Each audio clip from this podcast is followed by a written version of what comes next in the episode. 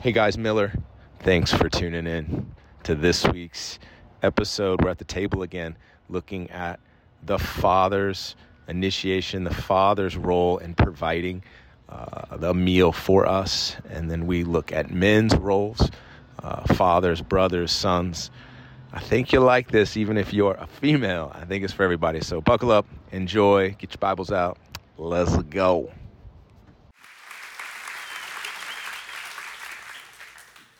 Thank you, guys. Hey, if you have your Bibles, we'll be in Genesis 3. Start out there, and then we're going to head to Exodus 12. Man, I, I, I sense the fear of the Lord today. Thank you, worship team. Um, that was really holy.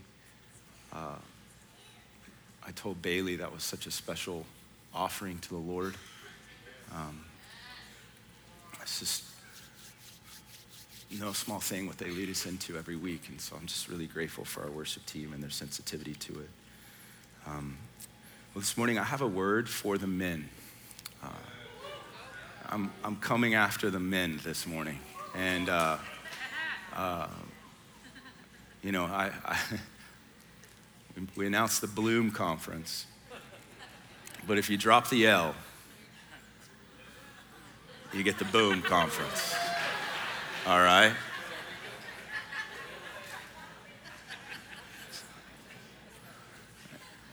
Women bloom, men boom. And uh, I just, I just, I've never felt this way on a Sunday morning. Actually, my heart is just trembling. Um, we've been talking about the table of the Lord for a while. I plan on teaching on it every weekend this year. And if I could title this sermon, I can title this sermon. Uh, I will title it Fathers of the Table. And uh, I, I want to speak to men in the house, and I want to speak to your design. I want to speak to your purpose. And I, the women, you'll receive something from this morning, but uh, there's been an assault upon, I think, men and their role in building family. And um, there's a scripture that, that I hadn't read till this week. It's in Genesis 3, but it's after the fall of man. And we know Adam and Eve are, are hiding. They're hiding because God was their covering. It says in Psalms 8:3 that they were atard with the glory of God. Some think that God actually was their skin. He was so near, he covered them, and they lost that covering. So they end up hiding under the blessing. The, the, the, trees were a blessing, the, the garden was a blessing. It was something that was given to Adam to steward. And so he ends up hiding and covering himself with something other than God. And God shows up in the coolness of the day, and we've talked through what Eden was. I believe Eden wasn't just Adam and Eve's home, I believe it was God's home. It was God's desire to rest with man, and that that was an architectural, uh, when he was designing it, it was, it was, a, it was a his desire to have a place to dwell with man. And so he shows up and he can't find them. And in Genesis chapter 3, verse 9, as he's walking, he asks the question What's the question? He says, Where are you? Am I right? But I had never read that he didn't ask Eve where she was. It's Genesis 3 9. Put that up there, please. The Lord God called to the man. He said, Where are you? And I, I have a question for the men in the house. It's the question out of Genesis 3 9. It's where are you this morning?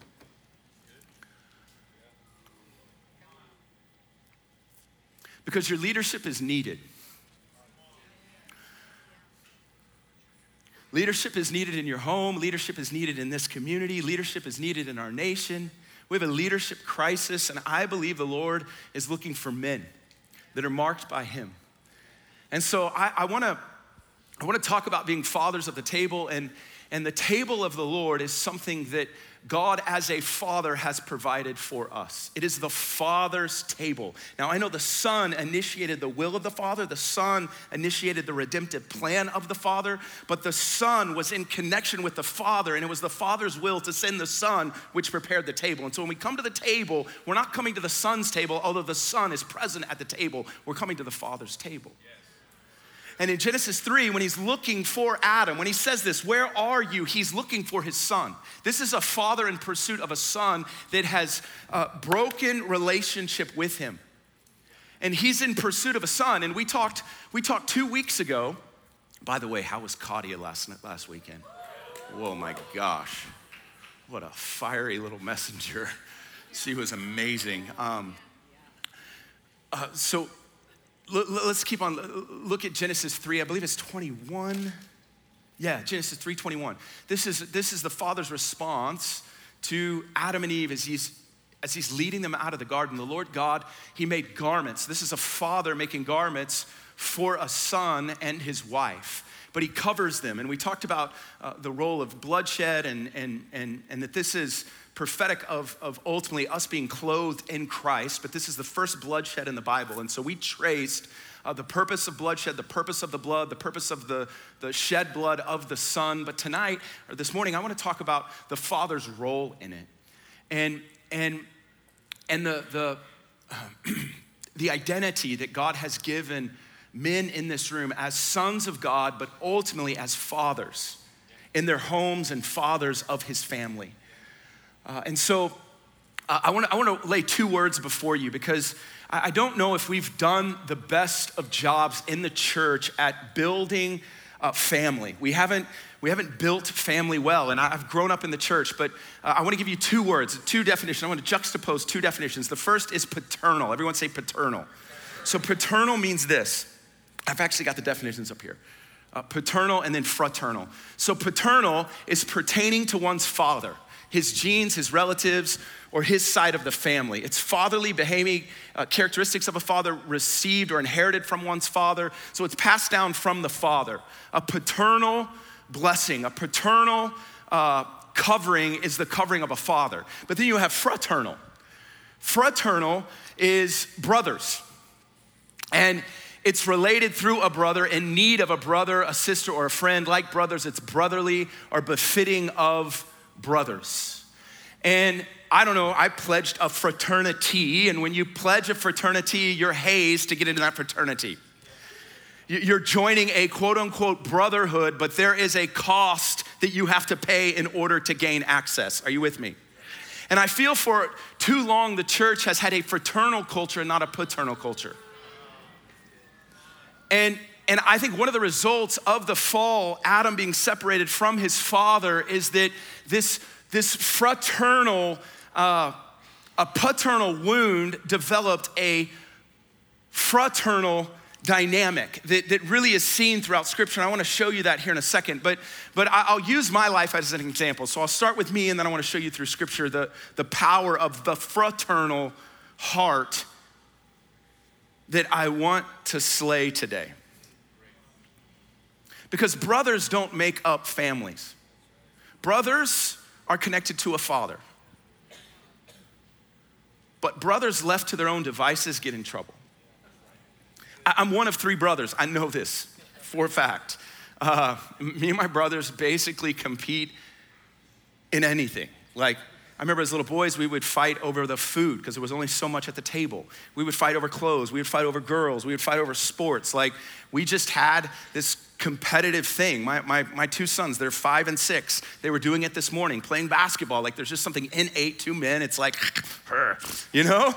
And, and I, I, I so I played, uh, I was the baseball player in my family. I played collegiate baseball.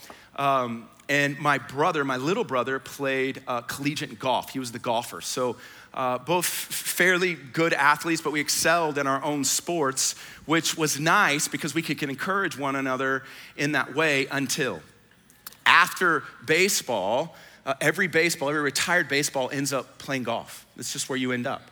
And so I ended up playing golf, which to my brother's, uh, you know, my brother was like, oh, you, you, you're, you're wanting to get into golf. And I'm like, yeah, I'm, I'm going to get into golf. And so for the longest time, he was much better than me until. I shot a 75 one day. Now, if you're not a golfer, 75 is pretty salty. And, uh, and I was feeling good about myself. And so the first person I called was my brother. And I'm like, hey, bro, Mitch. Mitchell, Michael, and Matthew. Mitchell's my younger one. Mitchell, um, man, I just got off the golf course. Oh, really? What course did you play? I played so and so course. Oh, that's a pretty nice course. That's a hard course. I know. he said, Well, uh, Uh, what'd you shoot? And I said, I shot a 75. He said, A 75? He said, Well, what tees did you play from? The front tees? I said, No, I played from the men's tees. He said, How many mulligans did you take? I didn't take any mulligans. How many putts did you take that you did not actually put out? Bro, I putted everything out. Who'd you play with, or did you play by yourself? Bro, I played with other men. I can give you their number. You can call them and you can see. His response then was, We're playing Friday. So I hung up the phone, and you know what I did? No, I called my dad. Dad, hey, bud, what's going on? I just got off the golf course. What did you shoot? Dad, I shot a 75. You shot a 75. How many birdies did you make? Dad, I made four birdies. How long were the putts? Longest one was 20 feet. That's really long. Tell me, and I walk through hole by hole by hole. He's so interested. And the last question he asks is Do you think you're ready to play Mitchell now? What's my point? My point is brothers relate to one another one way, but fathers relate to sons in a totally different way. And from, from the break, when Adam is being covered by his father, you have fathers that have abdicated their roles as fathers to sons throughout Scripture moving forward, starting with the first family. The next narrative after God the Father covers his son, the next narrative is that Adam and Eve conceived. They conceived once. I believe, I believe Cain and Abel were twins. So he gave birth to two babies, but conceived once. Anyways, it's neither here nor there, but I think they were very similar. Except the Bible then starts to describe their distinctions. One was a farmer, one was a shepherd. One brought produce from the land to the Lord as an offering, the other brought a, uh, a sheep, a, firstling, a, first offering. It was a blood offering. We talked through the power of the blood and that God accepted one, he had regard for one, but he rejected the other. And what happened? Cain becomes envious and jealous and starts to compare his offering to his brother's, and something sets in his heart. I feel uncovered. I feel exposed. Fathers cover, but brothers will covet. he can't control what's going on internally, and so he slays his brother. And the next time the Lord shows up, he's asking again, Where is your brother? A father coming to sons. But the earthly father, I believe, had abdicated his role, and we see the wound that had set within the first family. And I wish this was the only case, but it's not. It's not the only case. And we need to acknowledge this as men, because this is innate to our fallenness. Like, follow this. If Father Abraham, Father Abraham had many sons, and many sons had Father Abraham. I am one of them, and so are you. You know the song.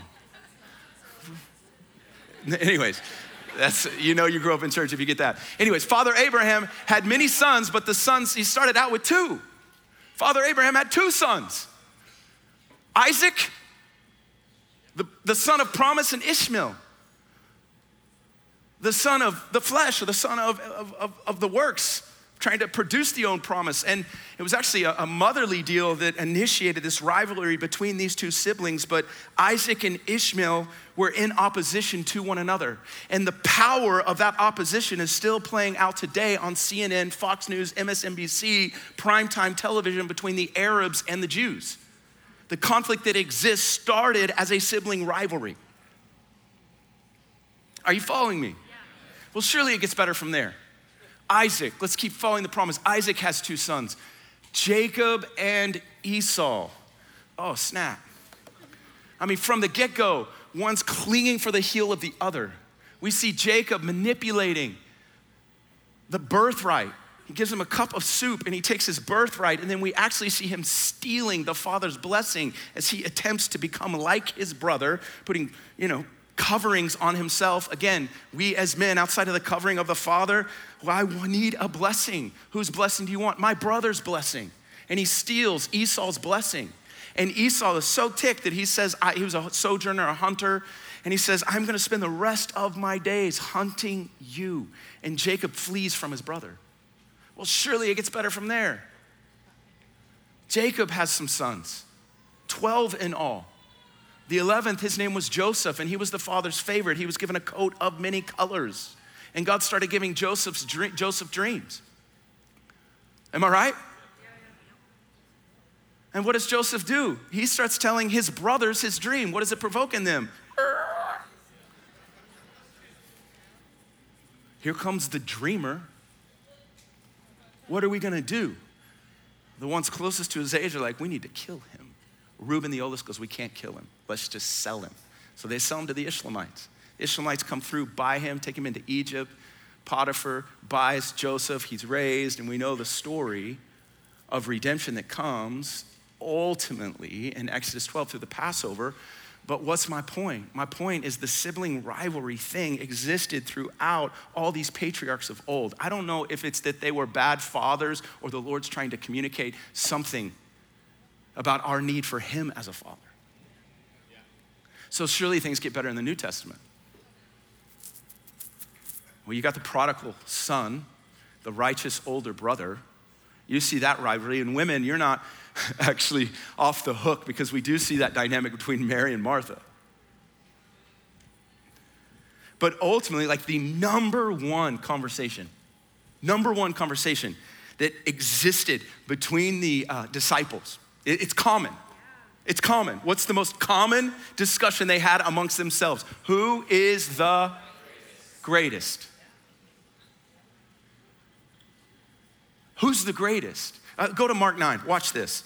I'll show you how toxic the culture was around Jesus leading his disciples. Check this out. This is, this is I think Mark 9 is actually comical.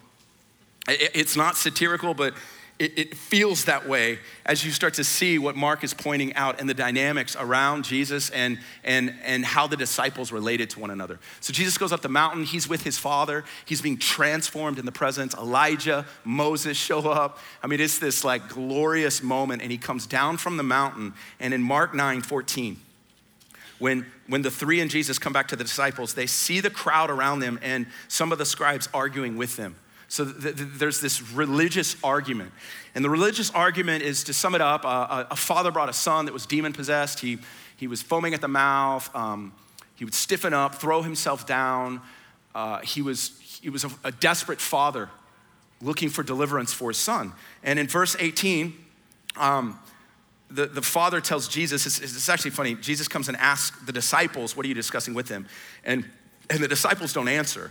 But someone from the crowd answers Jesus' question to the disciple, says, Teacher, I brought you my son, possessed with a spirit, which makes him mute. Whenever it seizes him, it slams him to the ground. He foams at the mouth, grinds his teeth, stiffens out. I told your disciples to cast it out, but they could not do it. They couldn't do it. Now, Jesus says, Oh, unbelieving generation, how long will I be with you? He brings the son and he casts out the demon, and the disciples are like, What's up? You told us to cast out demons chapters earlier. Why couldn't we cast this one out? Some only come out through prayer and fasting. So the disciples are confronted with this. These brothers are confronted with this what they cannot do. There was an obstacle before them, and they weren't strong enough to cast the demon out. So from there, check this out. From there, verse 30, they went and uh, uh, they were going through Galilee, and he began teaching them in verse 31 uh, that the Son of Man is going to be delivered, they're going to kill him. Um, when he had been killed, he would rise up three days later. But they did not understand the statement, so they didn't understand what Jesus was talking about, which is common. And then verse 33, uh, they came to Capernaum. So, so from wherever they were, where the, they couldn't cast out the demon, on the way to Capernaum, uh, they had a discussion, and Jesus began to question them about what they were discussing as disciples around Jesus. They weren't talking to Jesus, but they were talking to one another. And look at this, verse 34. They kept silent. They didn't answer Jesus' question. Why? Because of what they were discussing. What were they discussing? They had discussed with one another which one of them was the greatest. So, where did that discussion came from, come from? I think it came from the scenario earlier when they couldn't cast out a demon. They were confronted with their own insecurities, so what did they start doing? They started flexing in front of one another. I've cast out a demon before. Have you ever cast out a demon? Like, this is what happened. What we can't do leads us to what I can do. So maybe it gets better from there. So they kept silent, they didn't. So sitting down, he, he gives an analogy about a little child, but um, which is really amazing because it shows about the, the leadership of Jesus. Look at verse 38. John, then, the beloved, said to Jesus, Teacher, we saw someone casting out demons in your name, and we tried to prevent him because he was not following us. he's doing something we couldn't do, or he's doing something not like us. And so, what, what are the three scenarios? The first scenario is I'm confronted with what I can't do. Then, because I'm confronted with what I can do, I'm gonna boast about what I can do. And then I'm confronted with what you may do better than me, or you don't do like me, so I judge you and I try to shut you down. This is what happens with disciples outside of the connection with their father it's insecurity, it's pride, and then it's that weird, like, judgmental.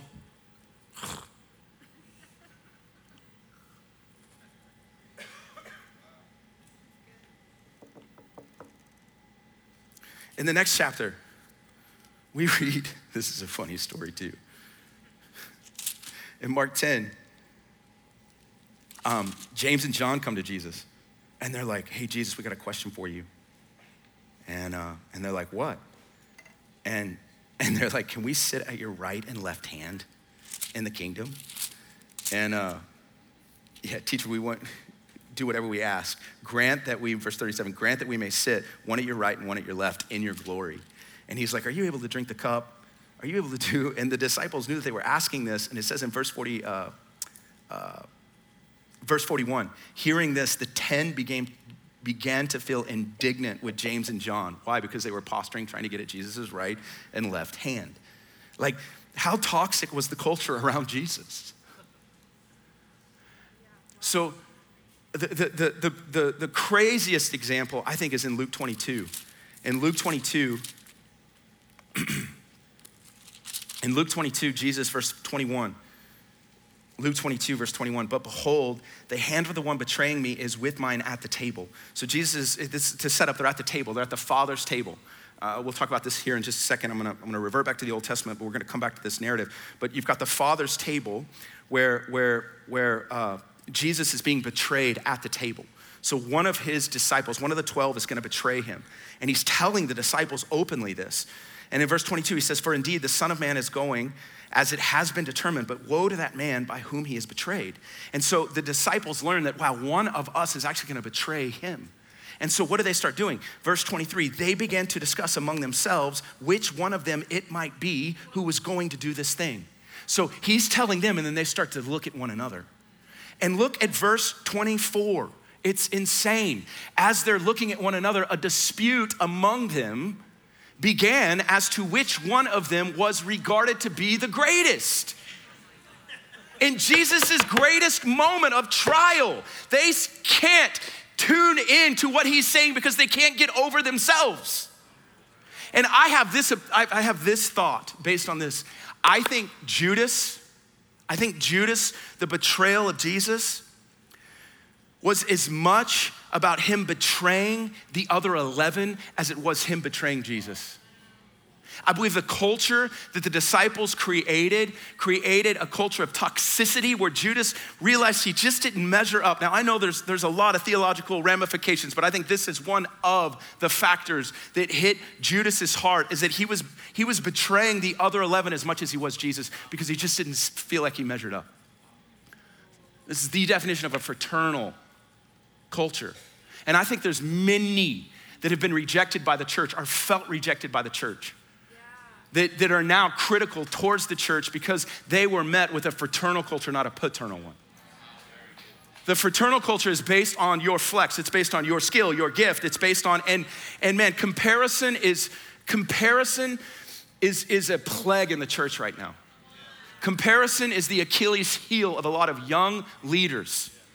And listen, God won't anoint you to be someone else, God will only anoint you to be you. And if you're living in comparison of someone else, you will not fulfill what God has called you to do because He will only anoint you to be you. And I, I, mean, I'm actually, the whole social media thing, and like, we have this insight into people's lives that we were never intended to have. Like, you don't know those people that you're judging your life. Like, you're seeing the best 15 seconds of their life. And it, it, communicates something to us, and we end up like evaluating our life based on what we're seeing in these small windows that we don't have any intimate connection with. And so there's this, there's this, there's this like bait to be influential. There's this bait to have clicks, follows, likes, and and man, it it it, it it's gnarly. Uh, the Lord told me this in 2017. He said, Comparison's killing my people just like it killed me. And I was like, Lord, how did you die by comparison? And I found in Mark, I believe it's Mark 14 or 15. I didn't, didn't study this this week, but you can read when, when Herod is looking at Jesus, it says, Herod knew that the Pharisees handed Jesus over because of envy. It was envy towards Jesus because of his prominence in the religious landscape. They were so mad that they're like, we are gonna take this brother out. It's fraternal. It's brothers relating to brothers. It's a fatherless culture.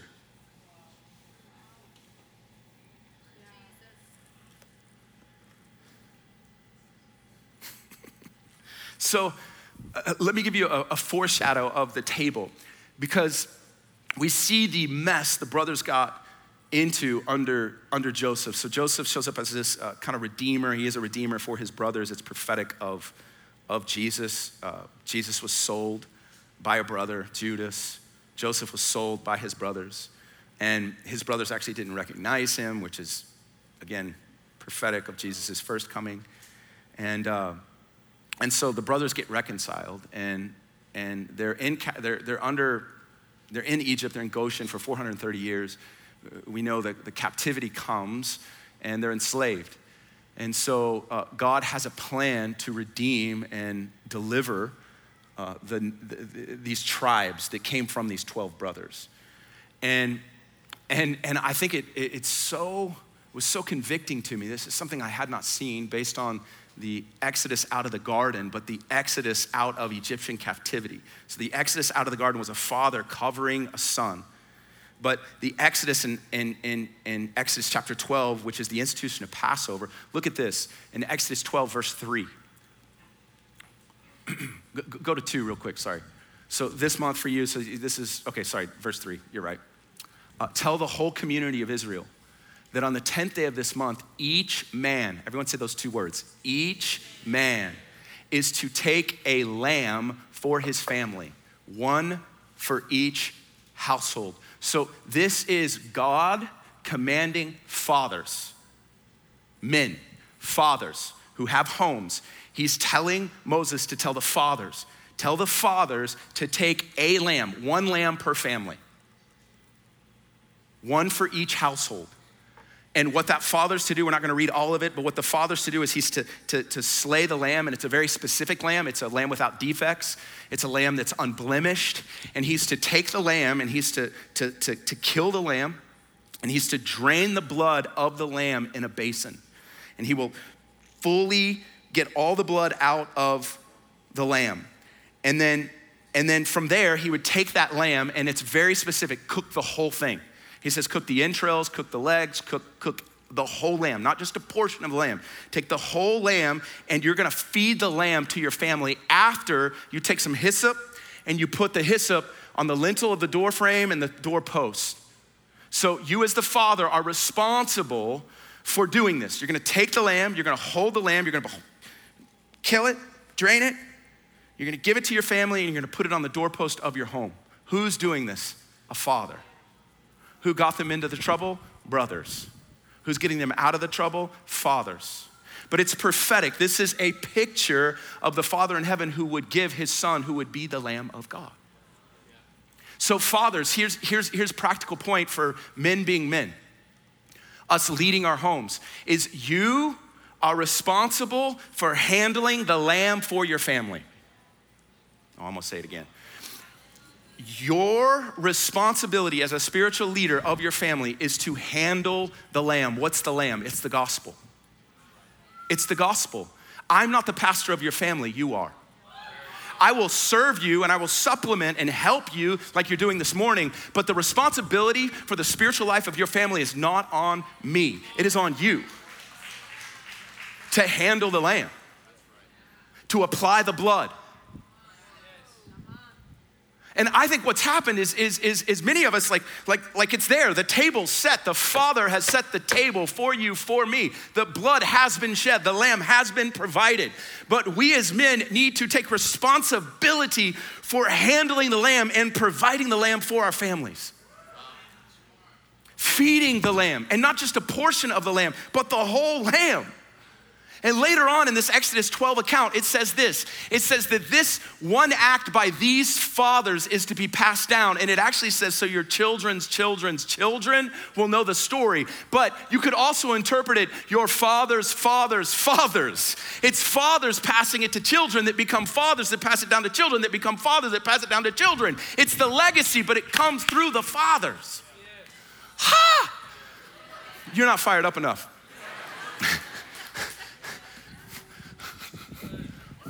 Women, stop elbowing your husband. This isn't, this isn't, this is to encourage you as husbands. It's to equip you as husbands. What does this mean? It means you can lead them to the table. Like, I think the beauty of the table of the Lord, the Father's table, is it's so simple. It's bread and wine.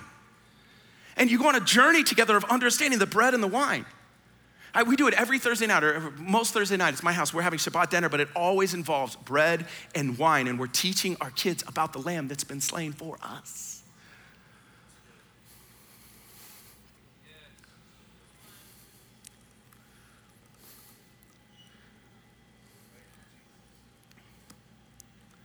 it's like the power of a father.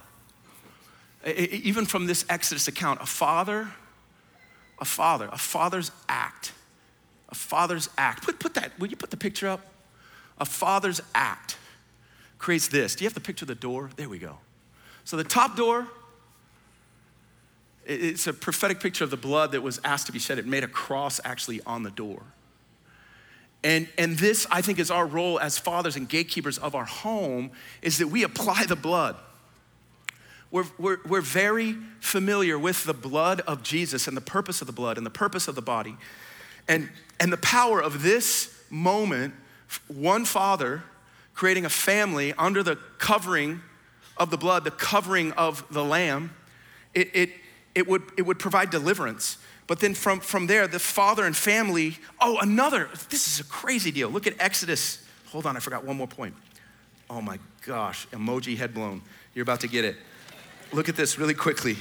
Uh, Genesis, Exodus, second book in the Bible, Exodus 12.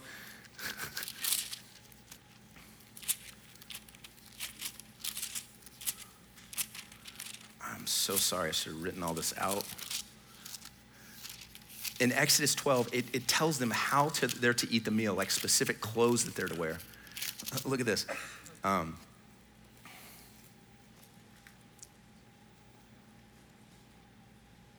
oh, snap. Verse 11. Look at this. Now you shall eat the meal in this manner, with your loins girded, with sandals on your feet with your staff in your hand. You shall eat it in haste. It is the Lord's Passover. Why is that verse in there? It's because they were to eat it with expectation. This meal is going to move you from one place to another.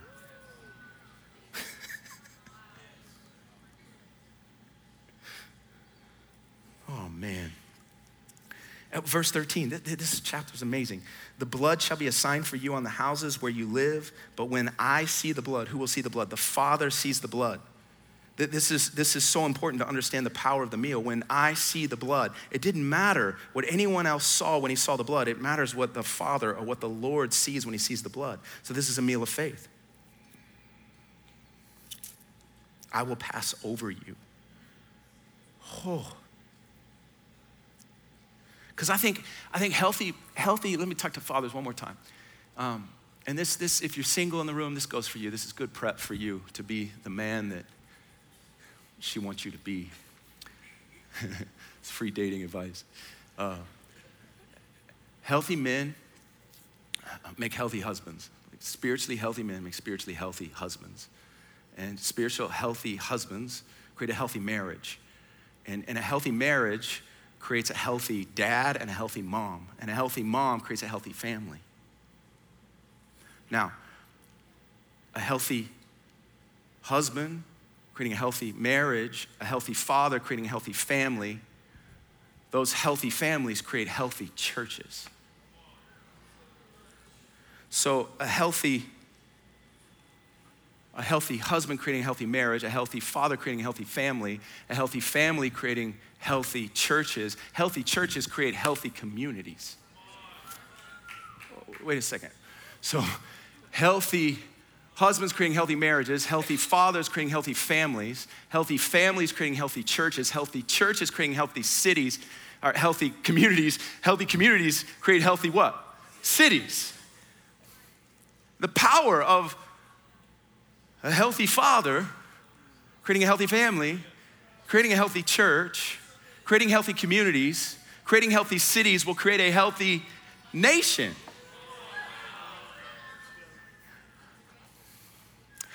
A healthy husband creating a healthy marriage, a healthy father creating a healthy family, a healthy family creating a healthy church, a healthy church creating a healthy community, a healthy community, a healthy city, healthy city creating a healthy state and nation. I forgot state, but man, we're gonna help create a healthy world.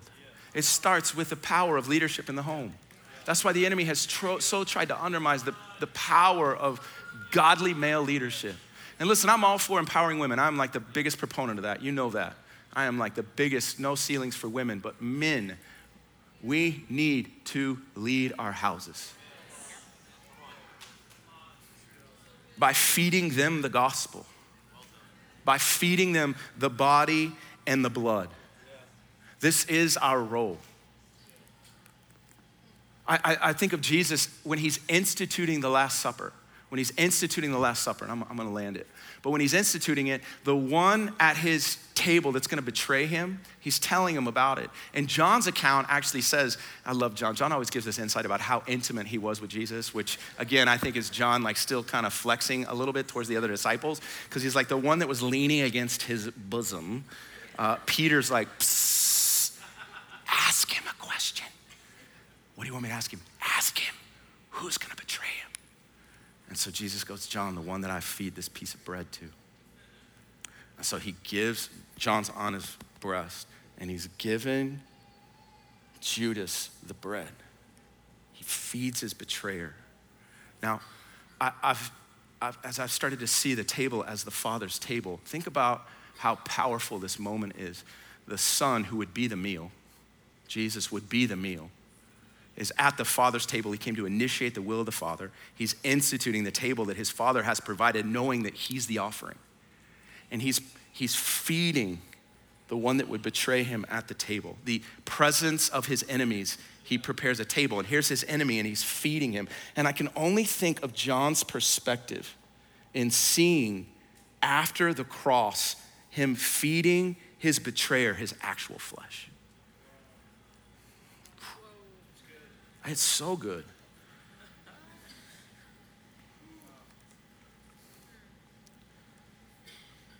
The, the blood of Jesus, this is, this is what it provides for us, dads, for our family.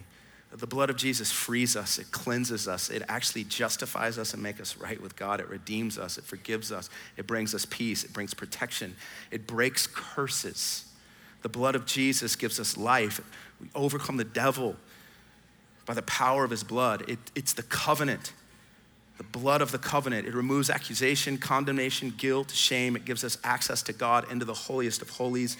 That's just the blood. The body, we've talked about the body at, at length, about the, the healing uh, agents it brings to us.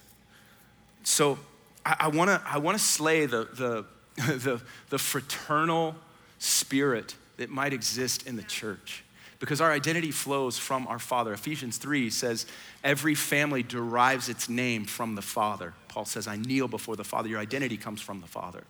I, remember I was with my brother. Um, this was after the golf incident, but uh, we, we, we, we all had kids. I had four, he has four. And um, we were doing like a, a, a Resurrection Sunday event at my house, which involved these little eggs that we hide. Don't judge me. And, and so all the kids are, are getting, getting Easter eggs. They're like running around picking up eggs. And, and I had uh, Truman, my youngest, was there. And this was his first go at it. And he's trying to figure it out. And by the time he figures out what's happening, all the eggs are gone. And so I'm sitting there and I'm, I'm watching this, and he comes up to me and he's just, he's, he's heartbroken. He's crying. He's mad. He has a, he's a, he's a, little fire in him. And he, he realized what happened, that he didn't have any, and he takes the basket and he hits me, and he's like, I didn't get any eggs. I didn't get any eggs. eggs. And I'm like trying to console him, and I'm like, buddy, buddy, it's okay. It's okay. Come here. And I, I like, you know, I'm consoling him, and he's still just irate that he didn't get eggs. And as I'm holding him, I look out and I see my younger brother, Mitchell. And Mitchell has seen what's happened and he's collected eggs. And Mitchell's like hiding eggs around his back. And, and I'm like, it's okay, buddy. It's okay, buddy. It's okay. And he takes a breath.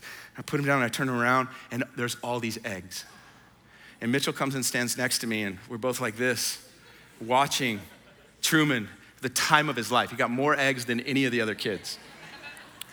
And in that moment, something shifted with my brother because we're no longer relating to one another as brothers, relating to one another as fathers. We're, we're not focused on ourselves. And this, to me, is what the table provides. It's, it's, it's provision from the Father, and we as fathers are to provide. We're providing for sons, we're providing for daughters. And so, while the men in the room stand up, I just want to pray for you. Actually, we're going to take communion together as men. And women, you can take it too, obviously. Everyone take it. But I, I, want, us to, I want us to intercede for our men. I want to intercede for our men. Is this encouraging this morning? All right, men, take the bread, and women. I, am it's for everybody, but I, I'm really, come on, women, we need strong men, don't we? So, so, if your spouse is standing up, would you just put your hand on them, just bless them? And the Father gave his only Son for us, and he would be the firstborn among many brethren. This is Romans 8. He says, Those he foreknew, he predestined to be conformed to the image of his son, so that he would be the firstborn of many brethren. So we are born into a brotherhood. But our brotherhood, our brotherhood is because we're first sons of a father. And, and the love that we receive from the Father actually empowers us to be like him, to be fathers, to carry his nature. And so, as the heads of your homes, as fathers over children, as husbands, I want you to receive the bread that sources you as a father. The Bible says, You who are many are made one by one bread. This is our source of life. This makes us sufficient as fathers. And I want to commission you to behold the Lamb for your family. Is this good? To behold the Lamb for your family. So let's break the bread for our brokenness and Lord, we receive your body for our families, we receive it for ourselves. In Jesus' name. And let's go for the blood.